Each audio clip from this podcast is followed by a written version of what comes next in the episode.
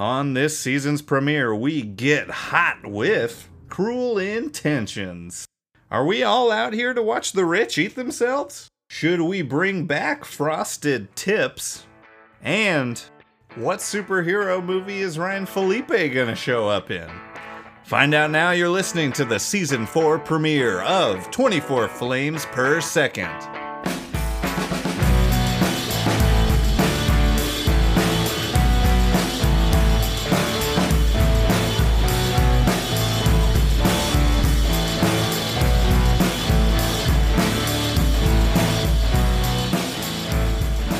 Right. One. All right. Two. All right. Three. All right. Four. Everybody, welcome to, you counted them, for the fourth season of 24 Flames Per Second. Everybody, this is the podcast that roasts the films we love the most. And as always, I'm your host, Robert Spiewak. And uh, we're uh, happy to be back for one more year at least. And uh, we're glad that you're here listening with us, everybody. Welcome to season four. It's July. It's hot. We're all stuck in our houses still. It should be exciting times we're living in. And um, to uh, to just continue to push the envelope of what we all can handle. Um, each year, as we've kicked off a new season of 24 Flames per second, we've gradually gone up in movie MPAA rating of the movie that we kick off the season with. And so this season, um, as uh, I'll mention this before I even get into the fun facts, we're talking about Cruel Intentions, which is rated R. And so you, you if we go into season five, we're gonna have to jump into season to NC seventeen. So I'm gonna have to ask people what they're comfortable doing before we go further than that. Anyways, um, there was a, fun, a, a trivia I did read that was something like the director and the or the producer and Paramount both said we will not make this unless it can be rated R, which for teenagers doing what they do in the movie, kind of a weird stance for producers to take. Um, but we will uh, we will get into it as we get on into the show. Everybody, thank you for being here, and uh, it's uh, happy happy Fourth of July also, which is this week. Um, if uh, if you're feeling patriotic, I understand if you're not and uh, just just saying it to get it out of the way. So everybody, we're gonna we're gonna jump right in. Uh, I don't have someone across the city for me this week, but that's okay. Uh, I'll be the um the the dead Sebastian to uh, my journal, which is my notes on the table. That's what it, that's what it is. Um, but everybody, welcome. Cruel Intentions. Let's uh, we'll we'll dive right in. And so um, here's what I know. Here's the the couple fun facts that I have are boring, and I purposely picked them to be boring so that we could just get on with it. And um, and so I was reading through the IMDb trivia, and the uh, the script itself was uh, the first draft of the script was written in 12 days of Cruel Intentions, and then the film itself was shot in six weeks. So this movie, from beginning to end, is, was a rush job. I'll leave it at that. I'm not saying that makes it a good movie. I'm not saying that makes it a bad movie. I'm just saying that's what happened when they made this movie. Uh, and we'll uh, we'll get more into um, the quality of the movie later, as we always do. And so, uh, as we keep things moving, we're gonna jump into the panels. We're gonna get right to it this year. Uh, we're not wasting anybody's time. We want to have as mo- more fun than we've ever had before. And so, we'll start with the roasters as always, starting with uh, co-producer of Seattle's the Moth and a storyteller herself. Find her on Twitter at Casey Rom. Casey Rom. Hello. Hello. How are you doing? I actually have a question. Yeah. Um, the moth is the moth happening in Seattle? um. So currently, uh, the first moth story slam Seattle specific virtual event will be mm-hmm. on um, July second, which I don't know if this is coming out tomorrow. That, but, uh, so good. Uh, there's still time. Uh, so yeah, that's going to be kind of the tester. I think for a while they wanted to wait and see if we were going to be able to have live shows. It became clear that we're not going to be able to have live shows for a little while, so right. uh, we're going virtual. Cool. Yeah. Virtual moth. Um, sweet. Well, um, all that being said, it's good to have you here. Thank you for being here, roasting yeah. intentions. Thanks.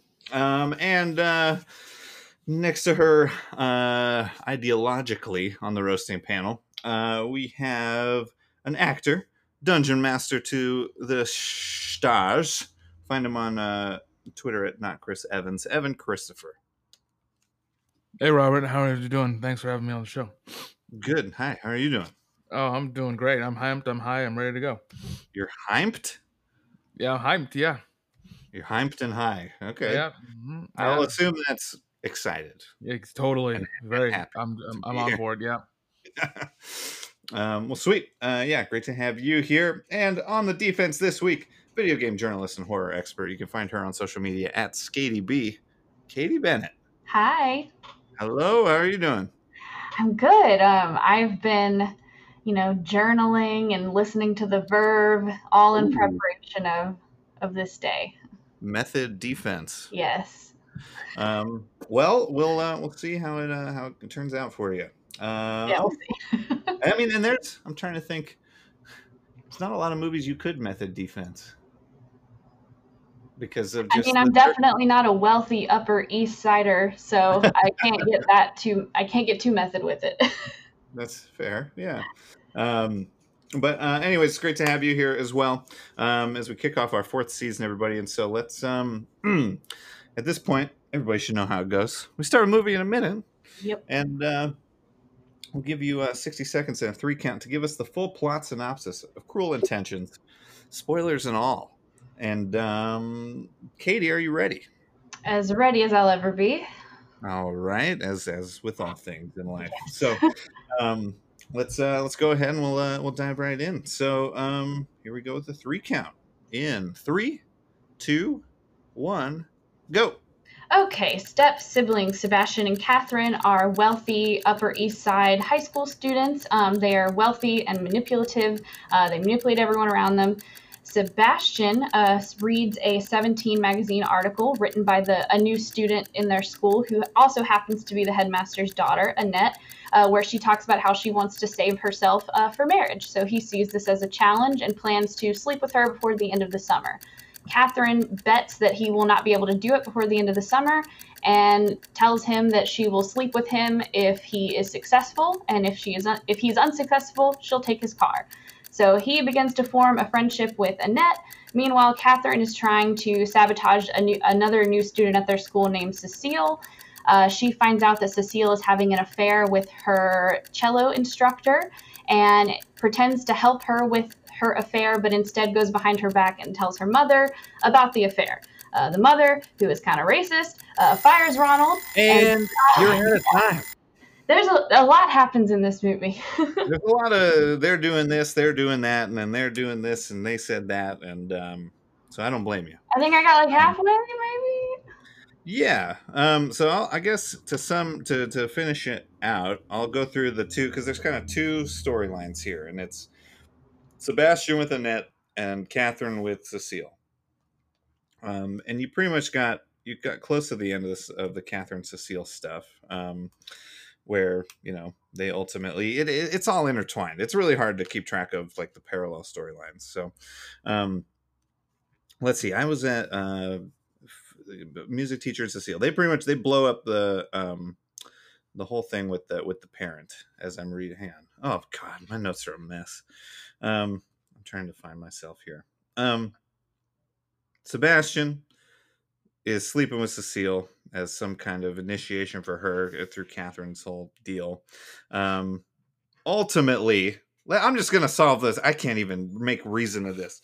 Um, Sebastian and Annette uh, do ultimately end up uh, proclaiming each other's love for each other. So um, Sebastian has this kind of uh, moment where he's like, "Oh, Annette, I really am in love with her," um, and so he's going to change his ways and uh, gives her his journal after they've blown it up and everything.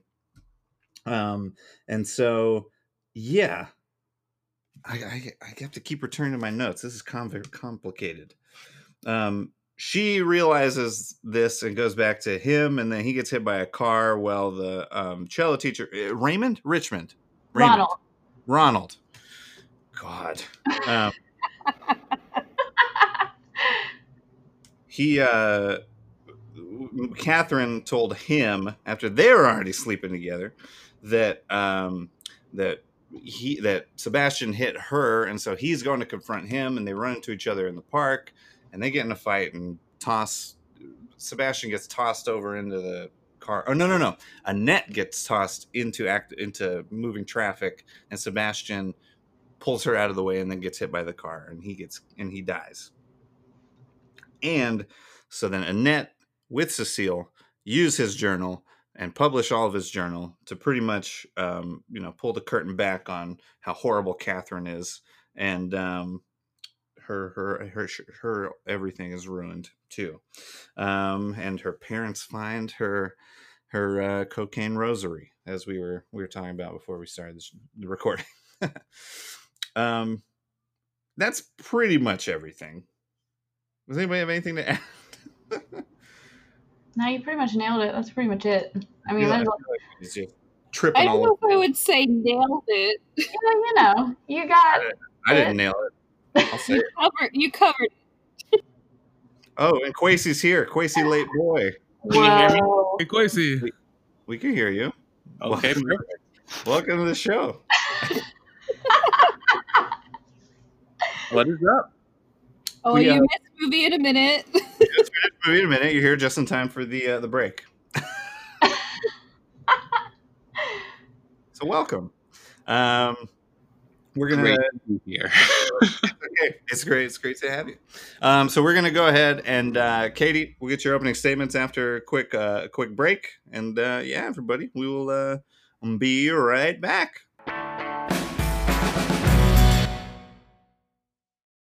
Hey, listen up, all you filmmakers out there. If you have a film that you're ready to share with the world, consider submitting it to the 14th Annual National Film Festival for Talented Youth, or NFFTY. Submissions are open now, so send in your film today. Go to nffty.org slash submit.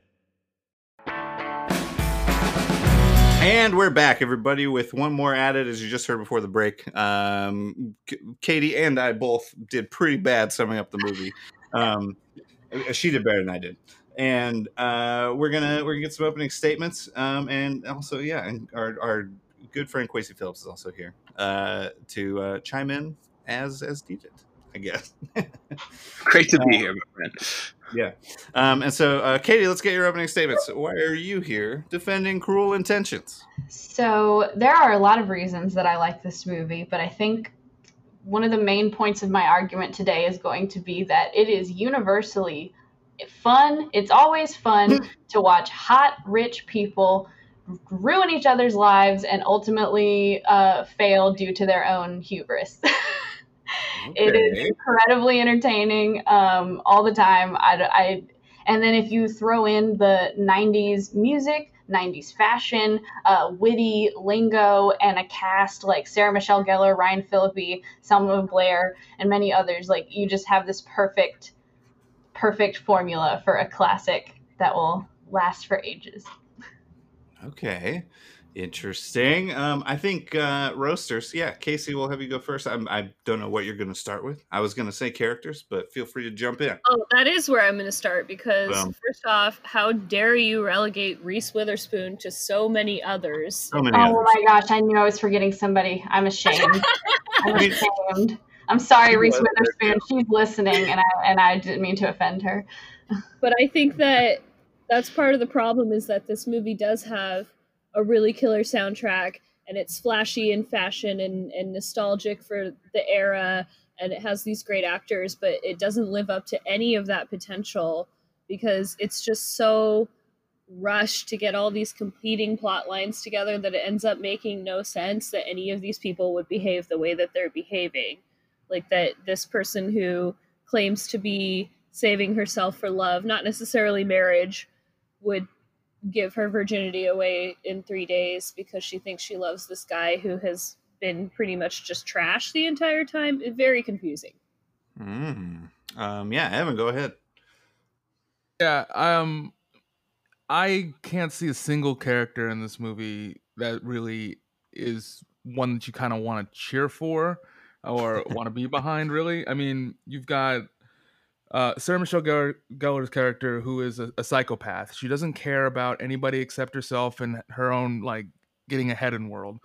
You've got um, Ryan Phillippe's character, who is a sociopath, uh, who does kind of care a little bit at points, but also has his own internal thing of wanting to get one over, like how he did with um, the oh, what was it? Um, Doctor Greenbaum, his therapist, who we see in the beginning is an is a is a hack therapist, and he gets back at her by sleeping with her daughter, um, as as a sense of revenge.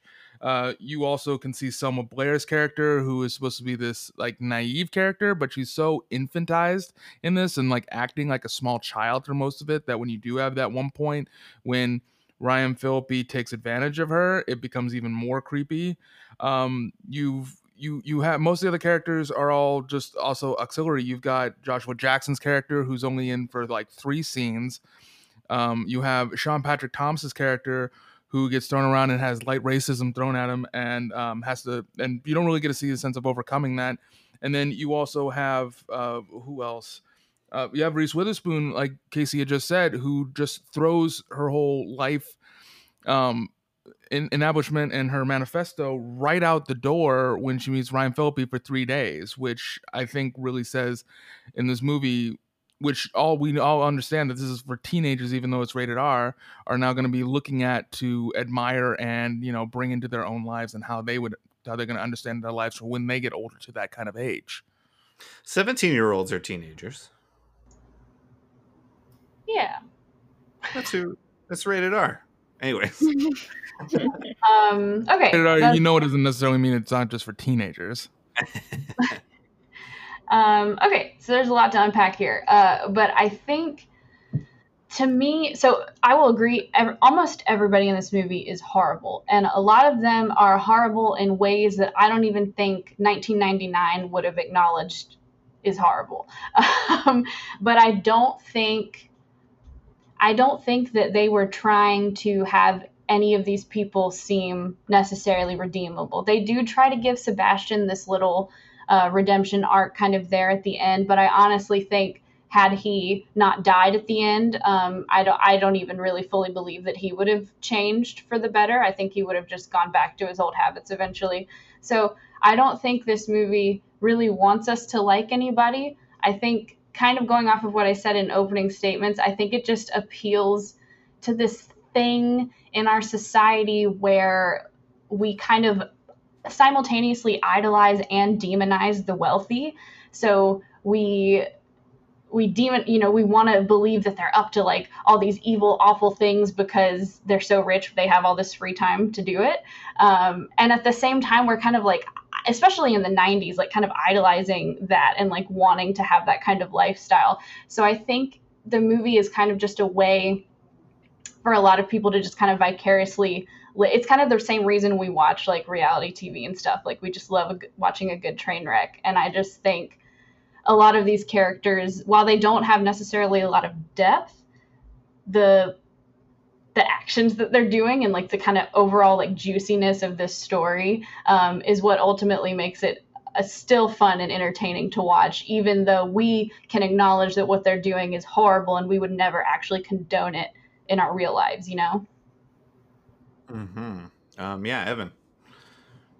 Well, where I can see for that, they also do try to make ways like in the beginning of the movie to try to make you kind of want to cheer on for a person. Like in the beginning, when they have Dr. Greenbaum, who is, you know, a hack therapist trying to sell off her book to him and not really paying attention, constantly checking the clock, ink, all the stereotypes that we see about a bad doctor therapist kind of thing, and then him getting one over on her, even though it is a very terrible thing. I think in we're thinking for 90s movies that some people are saying like yeah sticking it to you know the people who are screwing you over kind of deal that's trying to give some kind of likability to that and with within this you also can see that these characters constantly tend to um also do very horrible things in tr- in ways of trying to make themselves even likable more like uh like Joshua Jackson's character um is the only um like somewhat friendly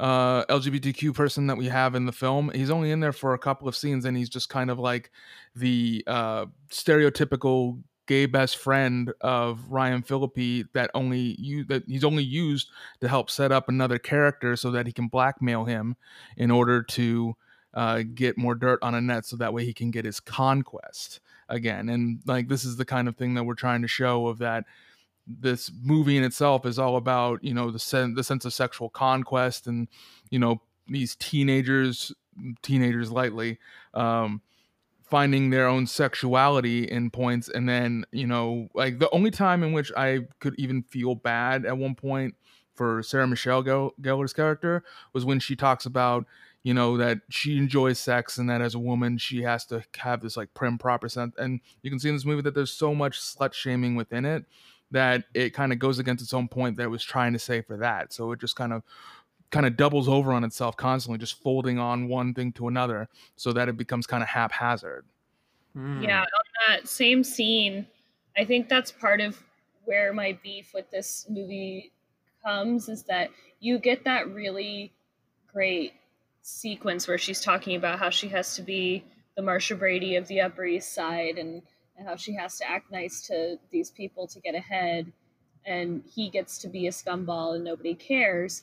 And I thought that that would maybe go somewhere, but then he's the one who gets the pseudo redemption arc, and she's the one who ends up just completely fucked over in the end. And like, granted, they were both terrible, but I don't know that that he needed to be like deified in the end and she needed to be crucified. Like it was so bizarre to me that we got that little insight into her and then it just didn't go anywhere. Yeah. Katie. Um, yeah, I think those are all really good points. I would push back a little bit on them deifying him in the end because while I do think, like I said earlier, they do kind of try to have a little bit of a redemption arc for him at the end where he at least um, realizes and acknowledges that the things he's done are wrong. But I don't really see them portraying him as like a hero by the end. If anything, Annette and Cecile are the heroes in the end because they're the ones actually passing, like photocopying and passing around uh, his journal. So while it is the words that he wrote that ends up exposing uh, exposing Catherine at the end, I don't think him giving that journal to Annette, I don't think was so that Catherine would be exposed. I think it was a gesture to to Annette to show that he wanted to be honest and tell her everything that happened. Um, and and I think I think they're all all the bad people in this movie get punished in the end, or at least specifically Catherine and Sebastian, because even though like we you know like we've been talking about this redemption arc here, he still dies at the end, and he dies as a direct ch- result of this like chain of events that start with he and Catherine being dishonest and manipulative, and it eventually ends up biting them both in the ass. And he doesn't even live to get a chance at redemption. um, so yeah. Hmm. Um, I would be curious, roasters, if we may, um, and we kind of touched on this a little bit, Evan, um, because with um, with Catherine's monologue about you know having to fill the role of like a of a prim proper woman. Um, I know we were talking about kind of the gender dynamics at play here, um, and some somebody said rapey exclamation point when we were talking about this at the beginning of the show. There's Casey. Oh, yes. That was um yeah, Yeah. I well I hadn't watched this for a while um until somewhat recently and I had not remembered how horrifying the scene with uh Sebastian and Cecile is where Mhm. he quote unquote seduces her, i.e., gets her drunk and makes her let him go down on her. It's super uncomfortable in like my current self and I was I did not remember it being that incredibly rapey and it 100% is. Like I would consider that that manipulation, that level of intoxication like a courtroom rape and Hmm. so that was really awkward and and not something i remembered and then he also manipulates the shit out of annette and ultimately gets you know her to have sex with him too. And i i just hate it. I honestly like feel so gross because i i don't understand how i let this movie get away with it in my memory for 20 years. Yeah, Evan. only that, I mean, you the other scene that helps that goes that kind of comes right after that as well is that you have um uh Cecile go and talk to Sarah Michelle Gellar's character um afterwards about it of just kind of like yeah your brother did this to me and like all that. And Sarah Michelle's character is just like defending him at every co- at every case for it you know of saying like oh no you had an orgasm. It felt good. You know what you should do? You should go back to him and learn and get all the experience you can from this person who just took advantage of you. Yeah. Um, yeah, so I, S- Sebastian is horrible, and those actions are absolutely inexcusable. Like it, it definitely is is gross. Kind of watching that, um, like you said, Casey, I had a similar experience, like rewatching it again after it had been, it had been a while since I'd seen it. Um, and I think I don't want to give the the creators of this film credit for this because I definitely I don't know that this was their intention at the time, but looking watching the movie now it, it's almost like holding up a mirror to how like society as a whole back then and now is still pretty ugly in a lot of ways and how everybody can be complicit in it. So while S- sebastian is extremely predatory um, and definitely does take advantage of cecile and manipulates annette um, and many other women throughout the movie we see that Catherine is is also complicit in this culture because of her own like internalized slut shaming that she even talks about during her little like Marcia Brady monologue. And by her defend continuing to defend Sebastian, she she asks him to seduce Cecile. I'm not blaming her for it, but she definitely is complicit in it, especially by convincing Cecile afterwards that it was a good thing when Cecile is clearly upset um, and uh, and hurt at the start of that conversation. So again, I don't want to give the the filmmakers credit because I don't think they were thinking that at the time, but it does give it a, an interesting layer to watch that again now. Um, because I think it, it shows how a lot of those things can can kind of have its roots in, in multiple places in society. Mm-hmm. Quasi. Well, I think you guys have answered my first question about you know how this movie addressed se- the sexual recklessness, um, sexually sexually reckless themes that kind of exist throughout. But this definitely was at the time probably uh, the most um, more explicit um, sexually awakening movie that had been out and in mainstream and popular. And I'm curious how you think it's affected the way that sex is depicted in movies and um, kind of talked about because in this way, I mean, this I don't know if this came out before or after Wild Things and some of these other movies that um, were very much um, like trying to just kind of up the bar on sexual on sexual scenes and things like that. And I'm curious if you think that um, how how this movie's impact uh, in in sex in, for sex scenes has like kind of shaped, uh, been good or bad, and um, is it something that we kind of just can't we should just let go of or and just say you know what that this this we can't you know allow this to be part of um or we can't look at it as like a standard anymore Yeah. Um, I'll let Katie go first. And uh, Wild Things came out in 1998, so the year before this. Ah, I love Okay. Wild Things. Year before this, Um, okay. I, I think I feel like this was a time when it was like we were trying to be more open about sex and specifically open about like teenagers having sex, but we didn't really know how to do it in a way that was proper or safe. And so instead, the only way it got portrayed at the time, it had to be scandalous. Um, and I think uh, for better or for worse, I definitely think this movie um, continued to influence teen shows and teen movies. Um, uh, even now, I mean, I, I don't think Gossip Girl would have existed in the way that it did were it not for this movie. I see so many similarities um, in that show, and and so I I mean, truly, I think. It, the way it portrays sex is pretty irresponsible because it's it's showing it only being used to manipulate um, and, and hurt each other and take advantage of each other. So I, I'm not sure how. Gr- I mean, I don't want to switch sides here, but I'm not honestly sure how great for society that was.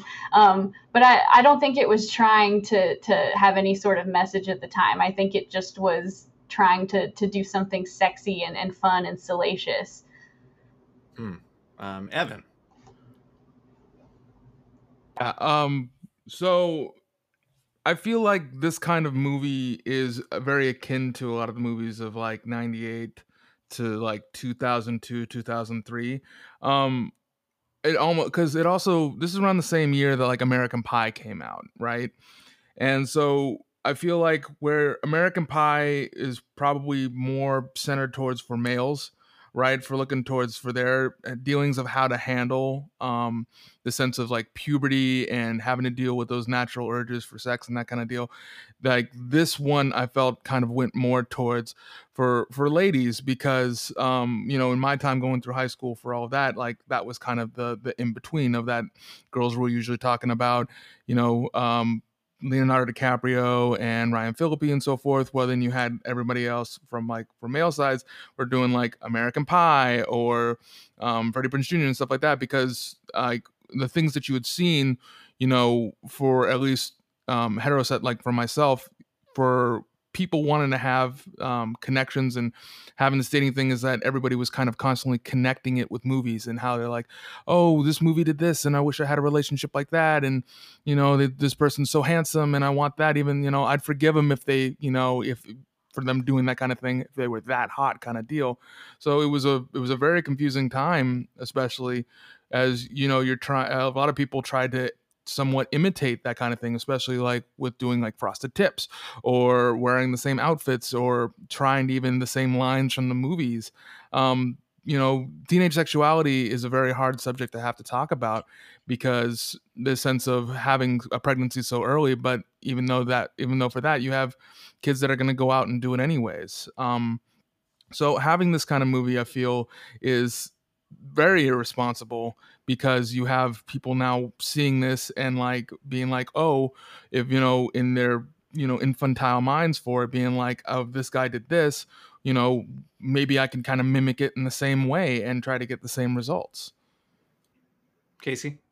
Yeah, agreed. I I think that I understand like the scandal and and fun of this movie, but I I do think it's kind of inappropriate. Even the fact that I I have seen you know known about this movie for a long time. I saw it for the first time when I was probably a young teen, and it never occurred to me just how fucked up these characters were is telling that my younger less developed you know pre-sexual mind was like oh that's like a cool thing to do haha he's kind of a jerk but not like oh he's a sexual predator. Like it just didn't occur to me then the way that it does now. And so I do think that could be potentially harmful. Mm-hmm. Katie. Yeah, I I agree, and I I mean I think that not to excuse it or defend it in any way, but I, I don't think the people making the movie realized it either. Like I don't think society at large, I'm sure there were specific pockets of people who would see this and recognize it as being problematic and harmful. But I think for the most part, um, the attitudes at the time, I mean, it's telling from even us, like you said, Casey, us watching it at younger ages, and we just were like, oh yeah, they're kind of mean to each other, and all the creepy predatory shit just totally sailed over our heads. Um, so I think that's more of just a reflection of of that era of filmmaking oh, as a whole. Yeah, Evan.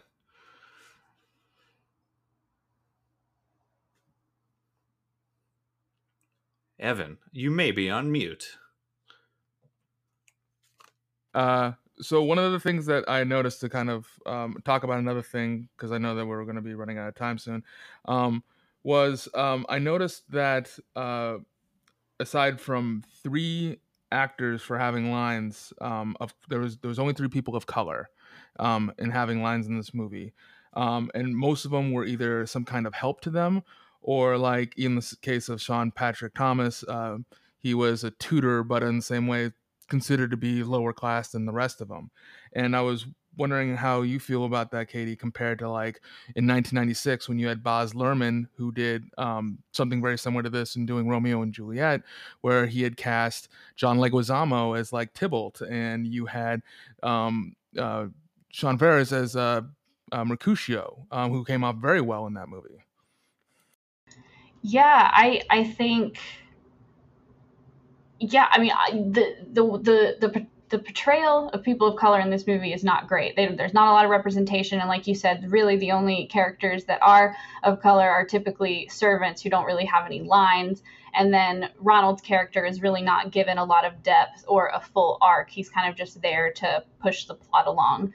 Um, and I think, I mean, I think that just kind of reflects more on on the people making the movie at the time. For whatever reason, they didn't feel for well for racist reasons they didn't feel that this plot needed to have any people of color in in in the forefront. And i think that's a failing on the movie's part. Um, so i can't really defend that. Yeah evan go ahead. I have another question to go off of that then because there is a point in the movie when they actually do bring up the sense of racism for it so then um, when that part came up and i had noticed all this i felt that it was a little um, i can't think of the word for it but um, uh, hypocritical, I guess, for them having that one point we're saying for the sense of racism, but then not actually really having anything else in the movie about that.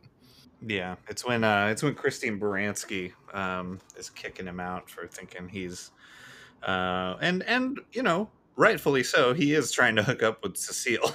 so um, yeah, I, I will say this though, but before before that, you did have Sarah Michelle's character go and talk to her, and then kind of reveal that, and the first word that comes out is her saying black. Yeah. Oh yeah, she is definitely way more concerned with the fact that her daughter is sleeping with a black man than the fact that it's her um, slightly older cello instructor. um, and and that's definitely. I mean, I think. I don't think they were trying to have a deeper conversation about that, and I think they literally just used that to sh- to just show that her mom's kind of an asshole, and and they didn't give it a, any more time or depth to that at all. Mm-hmm. Casey. Yeah, I agree. I think that that could have actually been a really interesting moment and then it's it's just over so quickly like he kind of gets a little bit of comeuppance because he's not what she thinks he is but even that's sort of problematic in in its own way. And so i felt like that could have been a lot more interesting. I, I think there's a lot of missed opportunities in this movie both with his character and with Kathryn's character and and their stances on what they've been through and how that affects them presently because it's just so hung up on the salacious nature of these kind of shitty people being shitty to each other. Yeah. Um, Evan, uh, keep it short. No new conversation, no new discussions because we're about close to unmask. Yeah, no, I was just gonna say that uh, the, one of the other things that I'd noticed was that um, Ryan Phillippe's character had said that um, he had hated hypocrites for this movie, and yet it seems like all the characters in this movie um, constantly seem to be doing very hypocritical things, both to each other um, and from each other, uh, which I thought was very interesting. Oh yeah, him even he, him even saying that is is hypocritical. Him saying that he hates hypocrite, like he is a hypocrite. They're all hypocrites. They're all terrible. Um, before we unmask, Katie, any other final thoughts? No. Great. Love that. All right, then, everybody, it's time to unmask. Let's talk about how we really feel. Uh, Katie, you may go first. Um, great. So I love this movie. um, I really do. I really do love this movie. I, um, although that doesn't save it from its faults, I definitely think, especially on my most recent rewatch, the the problematic things uh, became a little bit harder to ignore. Sebastian is absolutely irredeemable and does not deserve a shred of a redemption arc, in my opinion. Um, but I stand by the thought that that I don't think they were trying to redeem anybody. I think this is just really leaning on just watching people fuck each other over as, as entertainment.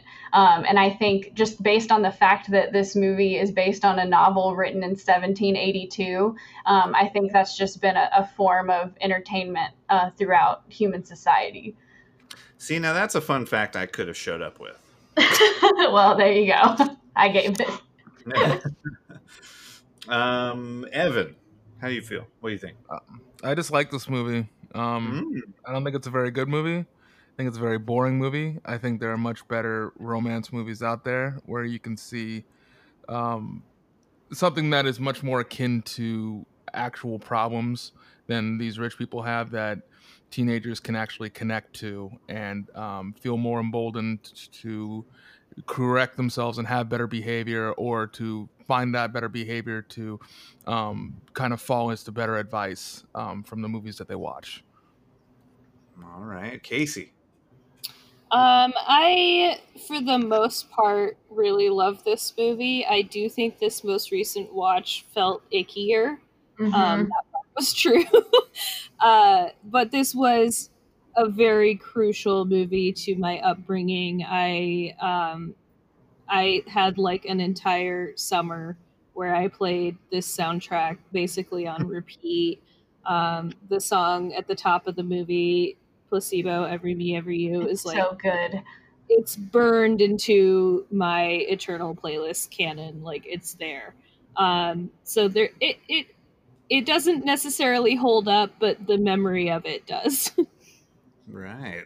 Um, Quasi. Uh, when was the last time you watched this? I watched this movie when I was I watched it once. Like the first time I watched it, I was like maybe ten or eleven, and then uh, the second time I watched it in college. Um, it's been so it has been a while. Um, and what I think you're gonna remember, go I remember that. the rewatch. What's that? I I think I was gonna say, do you I think you're can gonna go avoid. I think I'm gonna avoid the rewatch. Yeah, I'm gonna avoid a rewatch. I think. I think that it's it's definitely just been you know i feel like uh, we've nailed a lot of those points on the head of just like it's just there's so many problems and i think that it i have also personally never been a f- super huge fan of the super rich kid movies um movies that kind of like address uh, kind of focus on the on the problems that are amongst like you know the among wealthy adolescents and Mm. um so I'm not. Hu- I've never been a huge fan of those movies to begin with um so I don't know if I'll, this will come back into the repertoire, but you know who knows. Uh, but in, in in general, you know, uh, I think you, guys brought up some amazing points about you know about this movie, and I think that it, like in the pantheon of the other movies that have come up in this podcast of you know should it, should it deserve the rewatch. Um, I think that at, at a certain point, I'm sure it'll come up again. So I'm I'm not afraid, but I think for myself, I'm, I'm probably gonna avoid the rewatch. Ah, yeah. I uh, I don't think I've watched this since high school, which um, was probably the time I was uh, meant to watch it. Right, um, based on what we were saying, it's for teenagers. Um, and yeah, I think it's I think it's well made. Uh, I don't. I- I have a hard time empathizing with most of the characters' problems of the movie. it's pretty much like we're bored Ivy League students that just want to be sociopaths. The movie, um, and so yeah, I don't know. I don't know that I'll if I don't know the situation where I would watch it again, but if it comes up, I'll probably be like, I mean, if that's what we're watching, I guess I'm not gonna go home over it. Like, um, so yeah, I don't know. I think I think we pretty much got to all the problematic parts of it, and um, I'd be curious. Uh, I, I just I don't know. I'd just be curious if I literally ever watch it again. um, but uh, but yeah, um, everybody, and so that'll do it for our season four premiere. Cruel Intentions. Uh, thank you all for listening. We are gonna keep talking about something on our extended play, which is our post show just for our Patreon supporters. And so if you um, want to listen to that and want to get on that and help support the show, head over to patreon.com slash 24 flames pod and you can help do that. And uh, yeah, there's a whole bunch, there's so many, so much backlog of goodies over there that you can also get access to if you um, are of that mind. Um, and yeah, if you've got thoughts about cruel intentions that you think we need to know, head over and you can email us at 24flamespod at gmail.com and hit us up on social media at 24flamespod, everybody.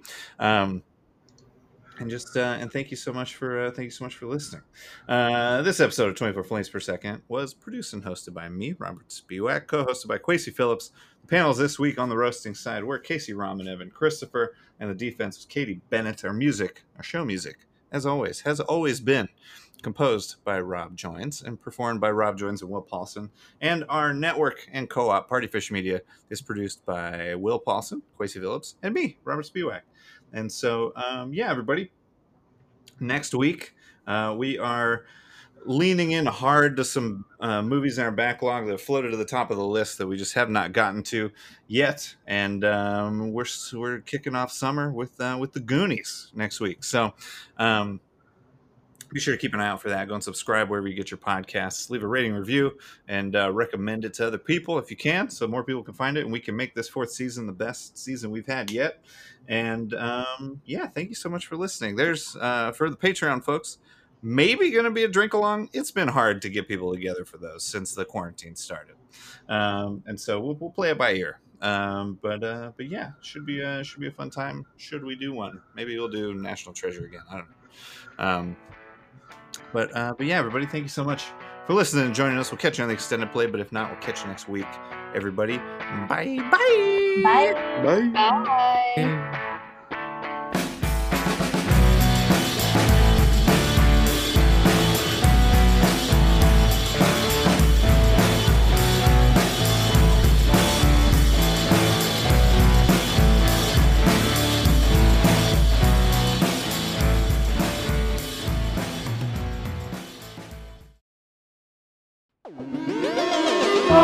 Partyfish Media. Media acknowledges that it operates and records on indigenous Duwamish and Puget Sound Coast Salish land that is still home to the Duwamish tribe. This land is stolen in violation of the Point Elliott Treaty of 1855. We are committed to uplifting the name of these lands and community members from these nations who reside alongside us. For more information on this land, its people, or ways you can help, visit duwamishtribe.org or realrentduwamish.org.